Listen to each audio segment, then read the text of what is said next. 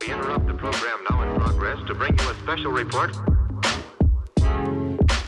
Here are the highlights this morning. From the WPGU News Desk, here's today's headlines on WPGU 1071 Champaign's Alternative. From WPGU News, I'm Melissa Eaton. It's Thursday, August 3rd, 2023. The state of Illinois and the American Federation of State, County, and Municipal Employees have reached a new contract. The AFSCME is the United States' largest trade union comprised of public employees. The most recent contract expired on June 30th, and the following negotiations were met with demonstrations pushing for a fairer contract.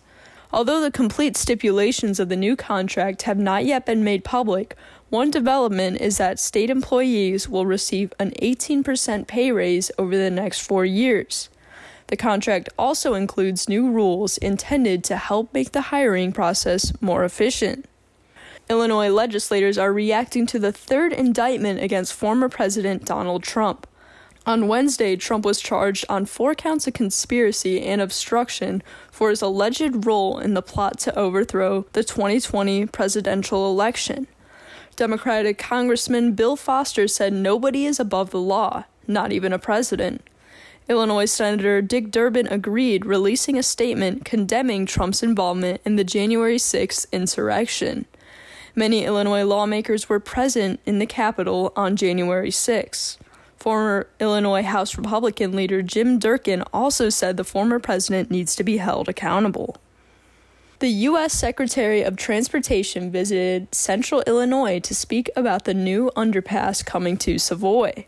The village would like to build the addition at the railroad crossing on Dunlap Avenue and Curtis Road. Conversations have been in the air about building the overpass since the mid 2000s, but the recent $22 million federal grant has created a new opportunity to complete the project. The grant comes from the Federal Infrastructure Plan, and U.S. Secretary of Transportation Pete Buttigieg visited Savoy to highlight the developing project. Senator Dick Durbin and Councilwoman Nikki Budzinski joined Buttigieg to acknowledge the safety this underpass will bring to the community. The proposed underpass and extra lane would make it safer for pedestrians, and village officials estimate they will break ground by 2026. Contributing reporting for this newscast was provided by Laszlo Richard Toth, Becca Douglas, and Caitlin Devitt. Our deputy news directors are Caitlin Devitt and myself, and our news director is Madison Holcomb. For WPGU News, I'm Alyssa Eaton.